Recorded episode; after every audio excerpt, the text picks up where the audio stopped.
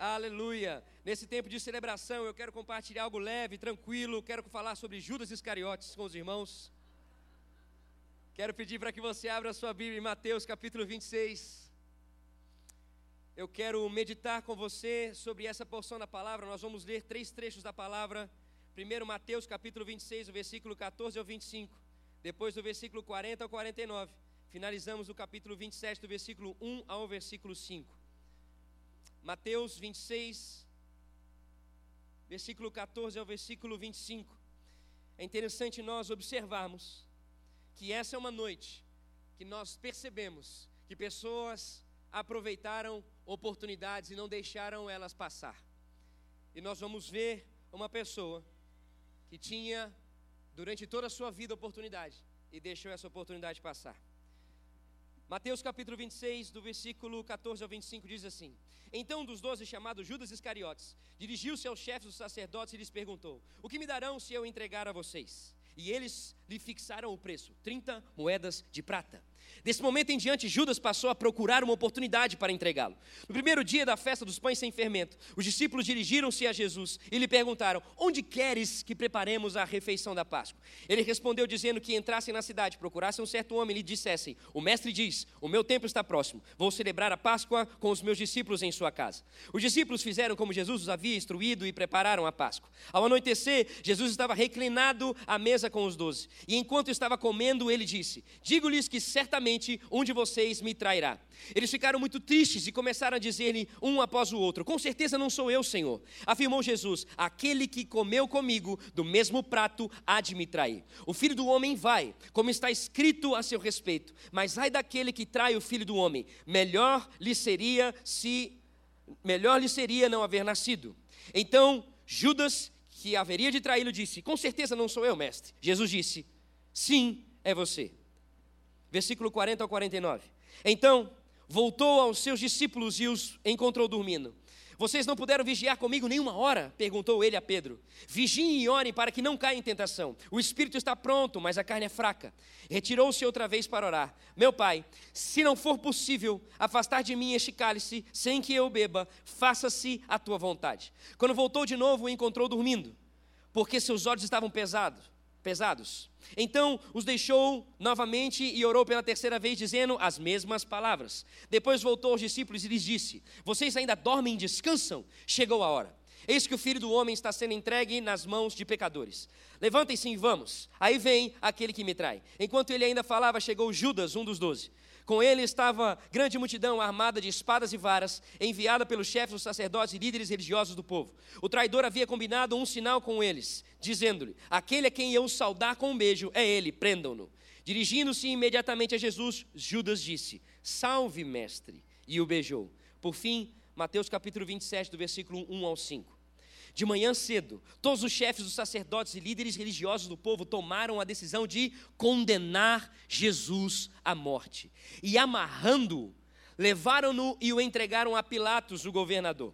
Quando Judas, que o havia traído, viu que Jesus fora condenado, foi tomado de remorso e devolveu aos chefes dos sacerdotes e aos líderes religiosos as 30 moedas de prata, e disse: Pequei, pois traí sangue inocente. E eles retrucaram: Que nos importa? A responsabilidade é sua. Então Judas jogou o dinheiro dentro do templo, saindo, foi e enforcou-se. Senhor, estamos diante da Tua Palavra, por ela queremos continuar a ser moldados e transformados aqui neste lugar. Flui com Teu Espírito Santo aqui, quebrando mesmo cadeia, corrente, Senhor, e derramando do dom do Teu Espírito, Senhor, a todos aqueles que o Senhor entender ser esse o tempo e o momento. Flui, Senhor, segundo a Tua vontade perfeita neste lugar, em nome de Jesus, amém e amém. Queridos, é impressionante. Judas, com tantas oportunidades, com tantas portas abertas, com tantos privilégios diferenciados. Ei, queridos, eu estou falando de alguém que conheceu Jesus. Eu estou falando de alguém que andou com Jesus. Eu estou falando de alguém que viu milagres e jogou a maior oportunidade da sua vida fora. Eu estou falando de uma pessoa que viveu com aquele que disse: Eu sou o caminho, a verdade e a vida. Ele, Judas, viveu com aquele que é o Verbo. Judas viu os milagres fenomenais operados por Jesus. Judas viu Jesus dizendo que dava vida pelas ovelhas. Judas conviveu com o Salvador do mundo. Judas viu os céus se rasgarem e o Espírito descer sobre Jesus. Ele estava lá quando Jesus acalmou a tempestade. Judas estava lá quando Jesus ressuscitou Lázaro. Judas ouviu todos os ensinamentos de Jesus. Ele ouviu os avisos que Jesus deu aos fariseus sobre o inferno que era necessário ser evitado e um céu para se ganhar. Ele ouviu sobre a parábola do filho pródigo, mostrando que Deus estava pronto a perdoar os que se arrependessem dos seus pecados. Judas viu multidões se convertendo. E mesmo assim, sendo parte de tudo isso, envolvido em todos esses cultos, em todas essas programações, em todos esses batismos, ele perdeu a oportunidade de viver da melhor forma na sua vida para sempre. E eu quero destacar aqui então 3 fatos sobre a vida de Judas. O primeiro, para você que anota, é que Judas não aproveitou a oportunidade que teve. Presta atenção quem ele era. Judas, ele era o escolhido entre os 12 para um alto cargo de confiança, queridos. Ele era o tesoureiro do grupo. Judas sabia lidar diferenciadamente com as finanças. Judas era um cara de iniciativa. Judas era uma pessoa que tinha uma liderança.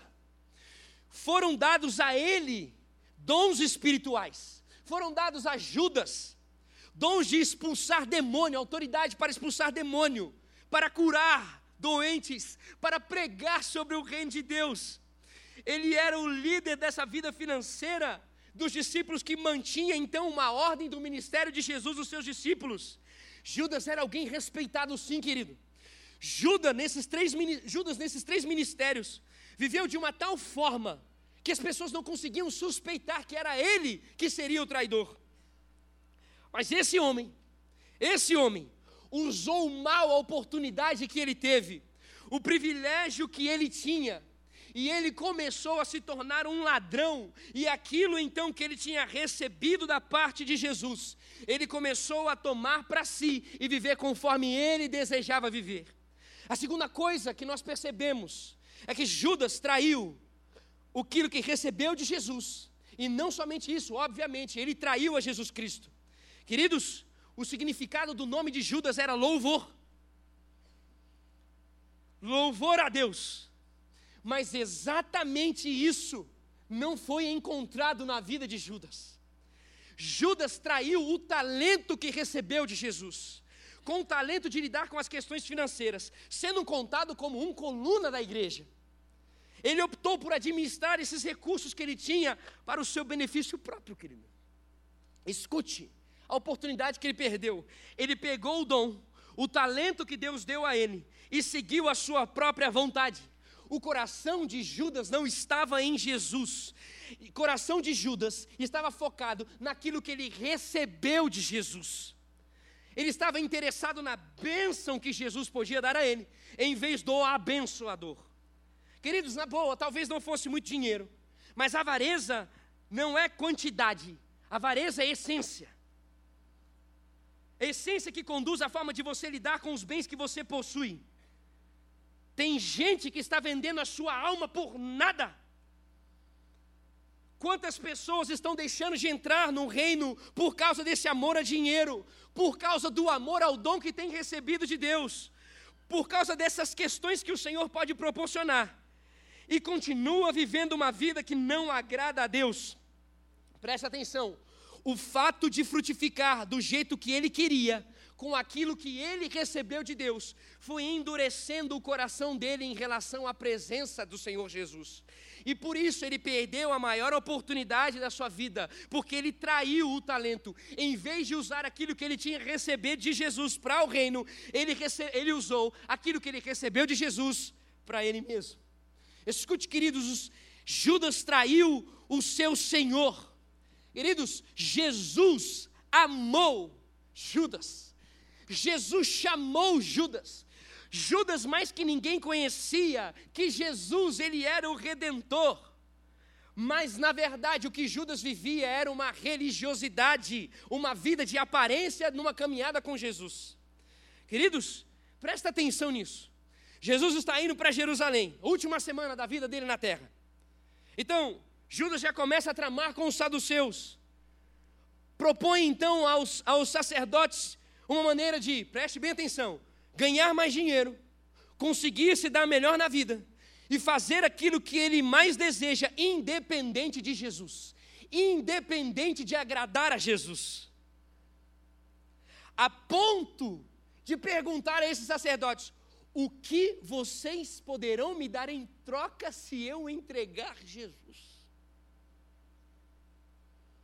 Ele vendeu Jesus por 30 moedas de prata. Presta atenção nessa caminhada. Jesus chama os seus discípulos no cenáculo para a ceia. Jesus pega uma bacia e uma toalha de água, ou uma bacia de água e uma toalha, para lavar os pés dos discípulos. E Judas estava lá. Jesus estava lavando os pés daquele que havia acabado de traí-lo. Aí o que Jesus diz para os seus discípulos em João capítulo 3, versículo 34? Um novo mandamento lhes dou. Amem-se uns aos outros como eu os amei. Vocês devem amar uns aos outros. Ele diz aquilo que está escrito em João capítulo 14, versículo 2 e 3. E se eu for e lhes preparar um lugar, voltarei e os levarei para mim, para que vocês estejam aonde eu estiver. Ele diz em João capítulo 14, versículo 4. Vocês conhecem o caminho para onde eu vou. E em João capítulo 17, versículo 11 e 12, ele disse: não ficarei mais nesse mundo. Essa foi a oração que ele fez para o seu pai. Não ficarei mais neste mundo. Mas eles ainda estão neste mundo. Eu vou para ti. Pai Santo, protege-os em teu nome, o nome que me deste, para que sejam um, assim como nós somos um. Enquanto estava com eles, eu os protegi e os guardei pelo nome que me deste. Nenhum deles se perdeu, a não ser aquele que estava destinado à perdição, para que se cumprisse a Escritura. E o que acontece então, queridos? Terminando de orar, ele vai para o Monte das Oliveiras, entra no jardim do Getsemane. Depois daquele tempo de entrega à presença do seu pai, uma multidão entra no Getsemane com Judas liderando. Judas então dá um beijo em Jesus e Jesus é preso. Mais uma vez, esse homem perdeu a maior oportunidade. Judas, mais uma vez, cometeu o maior dos seus erros, traindo o seu Senhor, o Filho de Deus, o Salvador. Terceiro e último ponto. Judas recusou a maior oferta para a sua vida: o arrependimento para receber o perdão de Jesus. Versículo 3 e 4 de Mateus capítulo 27 diz assim: quando Judas, que o havia traído, viu que Jesus fora condenado, foi tomado de remorso e devolveu aos chefes dos sacerdotes e aos líderes religiosos as 30 moedas de prata e disse: pequei, pois traí sangue inocente. E eles retrucaram: o que nos importa? A responsabilidade é sua. Judas foi 100% responsável pela sua atitude. Judas foi 100% responsável por receber as consequências da loucura que ele optou viver. Presta atenção no que está escrito em João capítulo 13, versículo 27. Tão logo Judas comeu o pão, Satanás entrou nele. O que você está para fazer, faça depressa, disse Jesus. Escute o que eu quero dizer aqui. Satanás entrou em Judas. Satanás dominou Judas. A pergunta que a gente faz é: como? Como que isso aconteceu? Queridos, preste atenção. Judas roubava e manteve isso em segredo. Judas não confessava. Ele não confessou o seu pecado. E por ele, então, não ter confessado o seu pecado, ele continuou abrindo o seu coração para Satanás. O que eu quero dizer para você, querido irmão, é que pecados não confessados abrem porta para a influência do poder de Satanás. Escute isso. Satanás não pode aproximar-se e influenciar do nada alguém que está caminhando com Cristo Jesus. Ele não tem essa possibilidade. Agora, Satanás se aproxima quando alguém se volta para ele. Satanás se aproxima se primeiro ele recebe alguém desejando a presença dele. E aí, queridos, quando Judas vê Jesus preso, condenado de morte, o que acontece com ele? Judas se arrepende? O que acontece com Judas quando fica sabendo o fruto da opção que ele fez? Ele se arrepende. O texto diz, ele é tomado de um remorso. Escute, Judas percebe que todo o dinheiro que ele desejava, todo o dinheiro que ele conquistou, não fez sentido. Não preencheu o vazio da alma dele. Judas percebeu que tudo o que ele recebeu em troca de Jesus não alegrou a vida dele. Ele poderia usar para comprar esse dinheiro que recebeu um terreno, que foi exatamente o que aconteceu. Mas, queridos, o que é testificado para nós aqui é que não existe apartamento, casa, carro, bens. Não faz sentido alguém buscar alguma coisa passageira se o grito é de eternidade. Não existe sentido um grito para um preenchimento com aquilo que é passageiro, se o anseio e o desespero é daquilo que somente pode suprir a sua alma, que é eterno. O passageiro nunca, jamais vai suprir o que só o eterno pode suprir. Por isso que quem não se rende ao eterno vive em constante busca daquilo que é passageiro. Por isso que quem não se entrega àquele que é eterno não se satisfaz com um carro, não se satisfaz com um apartamento, não se satisfaz com o cargo no emprego, ele quer mais. Não se satisfaz com isso, ele quer mais. E não há problema em querer mais. O problema é achar que isso que deseja vai suprir a sua vida. Só o Salvador supre a vida de alguém que necessita de eternidade. Só o Salvador. Só Cristo Jesus. Não existe mais nada. Judas passou aquela noite, diz a Bíblia, acordado, sua alma estava angustiada. Por quê, querido? Porque quem estava gritando na alma dele era o inferno. Quando amanhece o dia, ele não aguenta esperar. Ele vai no templo, chega diante de todos e diz: eu traí sangue inocente, eu não quero mais esse dinheiro.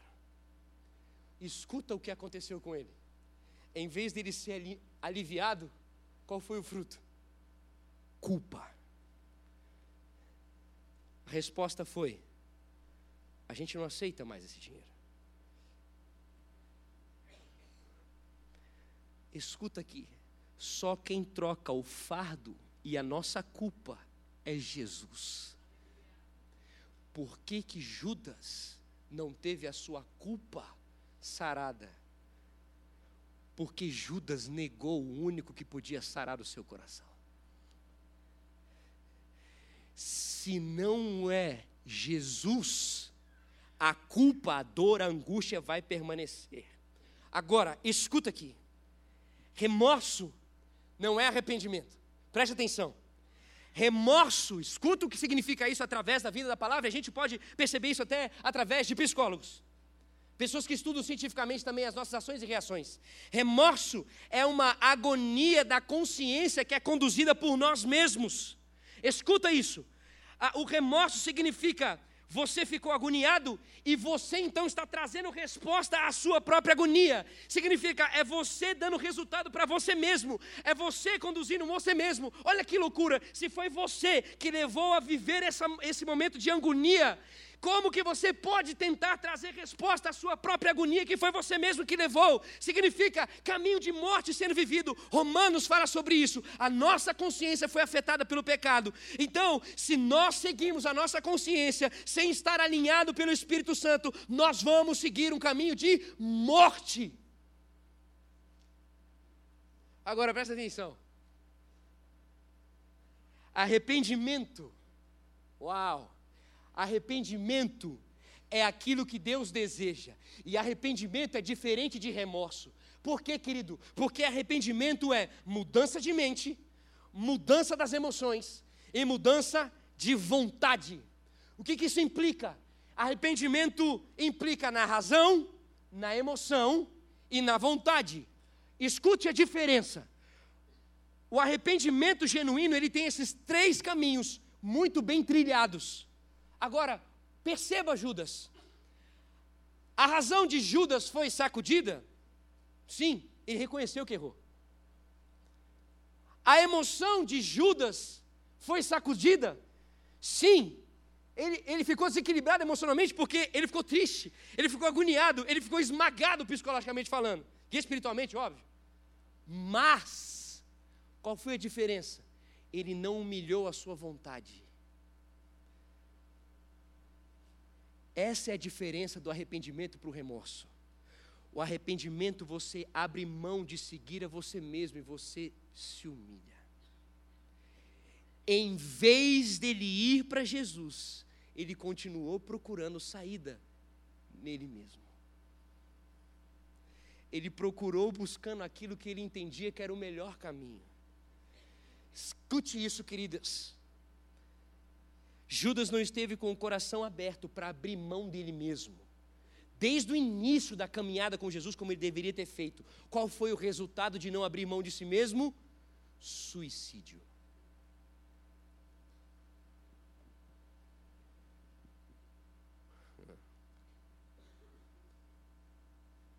Nós começamos a optar seguir um caminho de vida, segundo a nossa própria vontade, achando que vamos ter um resultado de vida.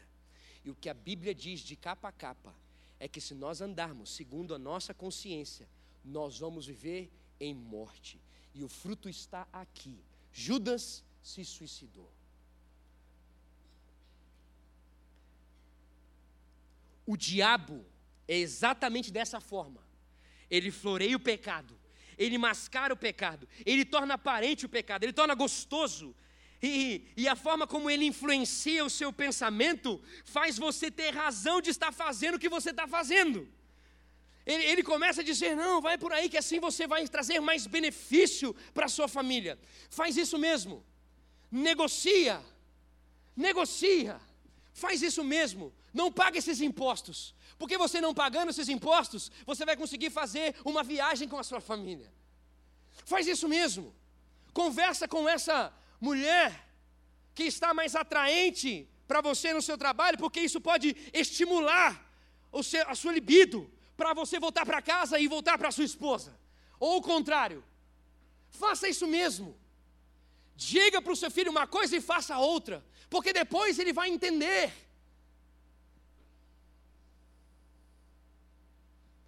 Depois que Satanás, depois que você obedece, Satanás definha, Satanás suga, Satanás rouba a sua paz, Satanás tira a sua alegria, te esmaga com a culpa de você ter feito o que você fez. E quando parece que não tem mais saída, o que Satanás faz? Ele é muito bom nisso. Ele joga na sua cara, olha, eu acho que agora não tem mais jeito.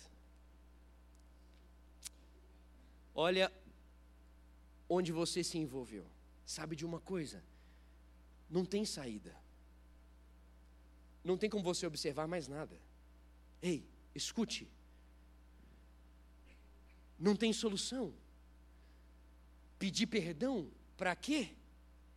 Não tem resolução para essa sua dor. Pelo menos, seja coerente e se mate. Se isso não acontecer fisicamente, isso acontece espiritualmente. Isso acontece emocionalmente. Judas se envolveu nesse enredo diabólico. Agora preste atenção. Judas viu tanta gente semelhante ao estado em que ele estava, conseguindo ser libertas, conseguindo ser saradas, encontrando perdão, restauração, um tempo novo. Em vez dele procurar ao Jesus que tornou possível todas essas coisas, ele procurou saída nele mesmo. Judas perdeu a mais importante oportunidade da vida dele. E agora, queridos, ele perdeu de uma vez por todas. Judas foi para o seu próprio destino. Judas foi para o inferno. A palavra do Senhor disse a nós já: Judas se tornou filho da perdição. Atos diz que ele foi para o seu próprio lugar de condenação, o inferno. Judas não se humilhou. Ele escutou Jesus dizendo que estava preparando um lugar para ele, mas ele resolveu caminhar no lugar que ele mesmo estava desejando seguir. Fique de pé no seu lugar, por favor.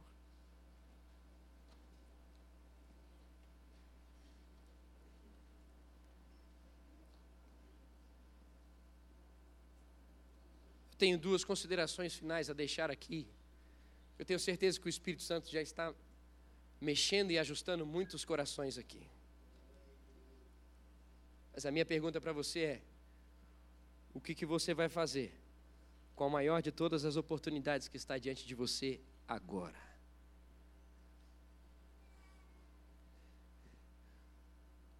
E se Jesus, que estava diante de Judas, está diante de nós agora, e ele está dizendo: eu sou a porta, quem entrar por mim será salvo, entrará, sairá e encontrará pastagem.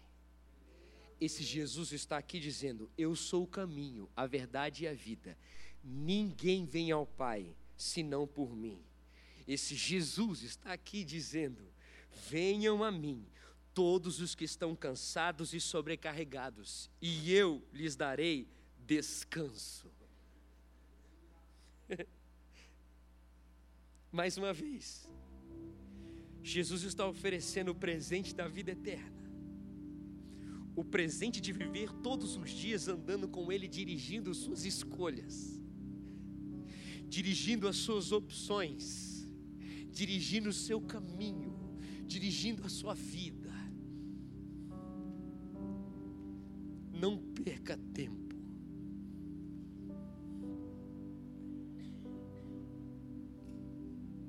Presta atenção. Estar na igreja,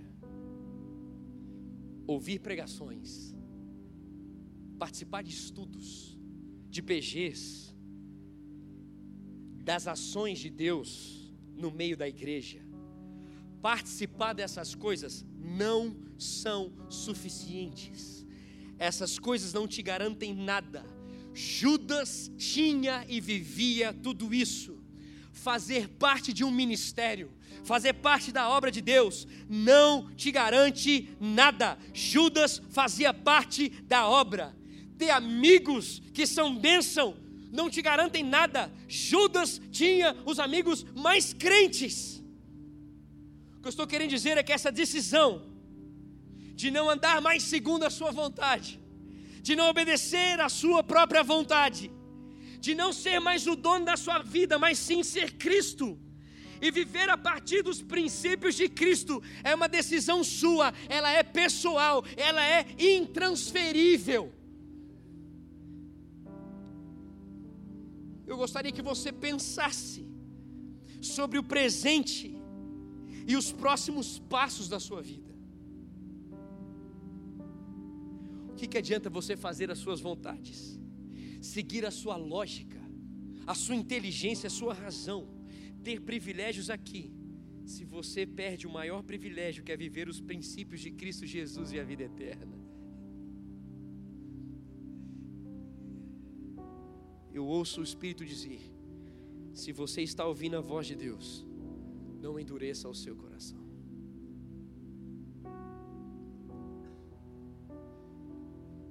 Jesus está aqui. Jesus está aqui. chega. Eu não estou dizendo, essa não é uma palavra simplesmente para aqueles que não conhecem a Cristo Jesus, porque eu estou falando de alguém que conhecia Cristo Jesus. Essa é uma palavra que o Senhor incomodou para compartilhar aqui nessa tarde, para que você pare e, em nome de Jesus, corrija, ainda que há tempo, a rota que você está seguindo com a sua própria vida e continue devolvendo o domínio da sua vida a Cristo Jesus, porque só Ele é o autor da vida e só Ele satisfaz. Feche os seus olhos onde você está, por favor. Se você entende que existe uma rota a ser corrigida na sua vida, se você deseja fazer uma confissão de todo o seu coração a Cristo Jesus, põe a mão no seu coração agora. Se você entende que existem coisas que precisam ser ajustadas, põe a mão sobre o seu coração agora. Se você entende que existe uma rota que o Senhor mostrou claramente ao seu coração que é necessário, põe a mão sobre o seu coração agora. E comece a falar com o seu Pai que está aqui. Escute, não sou eu. Se você colocou a mão no seu coração, você tem um propósito de se entregar ao Senhor. Então agora faça você a sua entrega ao Senhor. Abra sua boca e comece a falar com o seu Senhor agora.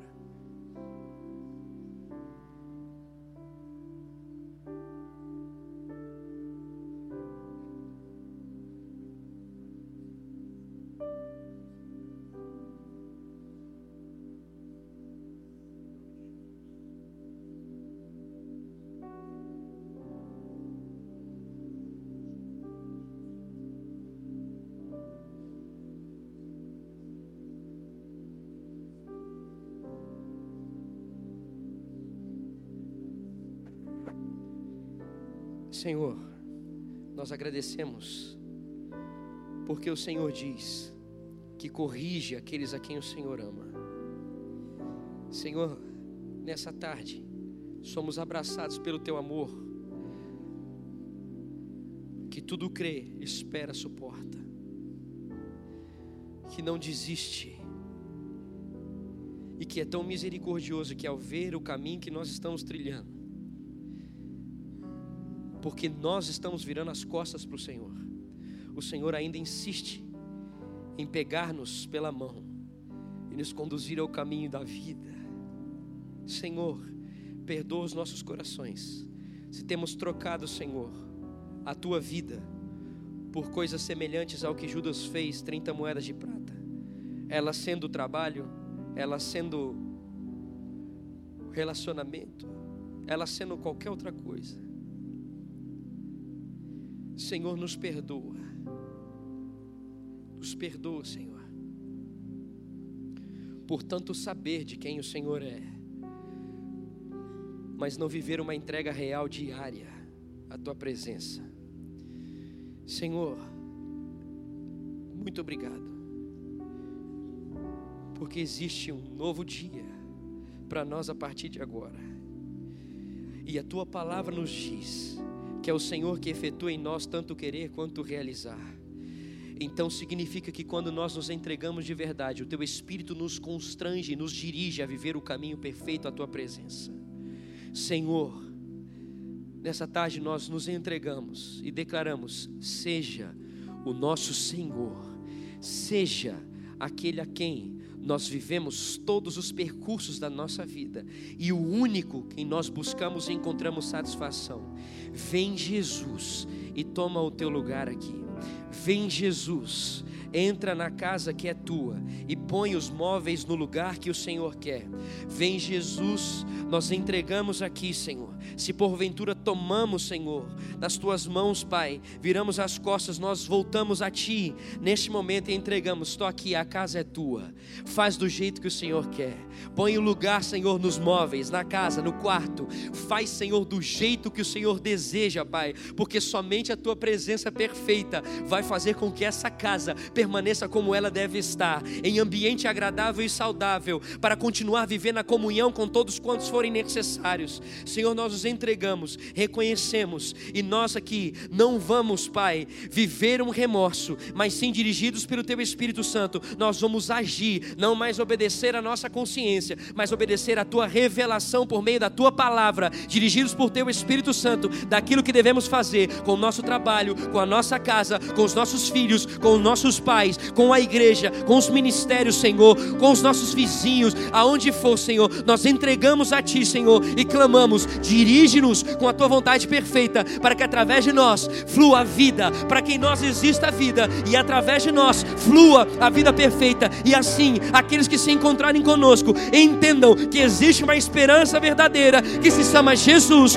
que morreu na cruz, verteu o Seu sangue, venceu a morte e o inferno, e hoje vive para sempre, e continua nos conduzindo ao caminho de vida eterna, Jesus Cristo, o caminho, a verdade e a vida, Jesus Cristo, o autor e consumador da nossa fé, Jesus Cristo, aquele que era, aquele que é e o que há de vir, Jesus Cristo, o alfa e o ômega, o princípio e o fim, a rocha eterna, Jesus, o Senhor dos senhores, o restaurador, Jesus Cristo, o dono de tudo, Jesus Cristo, o Senhor de toda a terra, aquele que é o Senhor sobre tudo e sobre todos, aquele que Satanás, nem a legião de demônios consegue impedir ele de agir, aquele que nada e ninguém consegue fechar quando ele deseja abrir, estabelece, oh Jesus, o nome que é sobre todo nome, que assim seja em nós e através de nós, para a Tua honra e Tua glória, em nome de Jesus,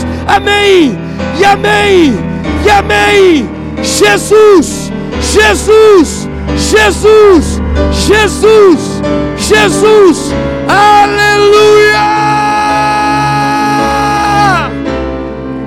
Jesus, Jesus. E eu quero dizer para você que ainda não teve oportunidade de entregar a sua vida para viver a Cristo Jesus, tem esse homem bonito aqui, vem cá, Neno, vem cá, cidadão do céu celestial.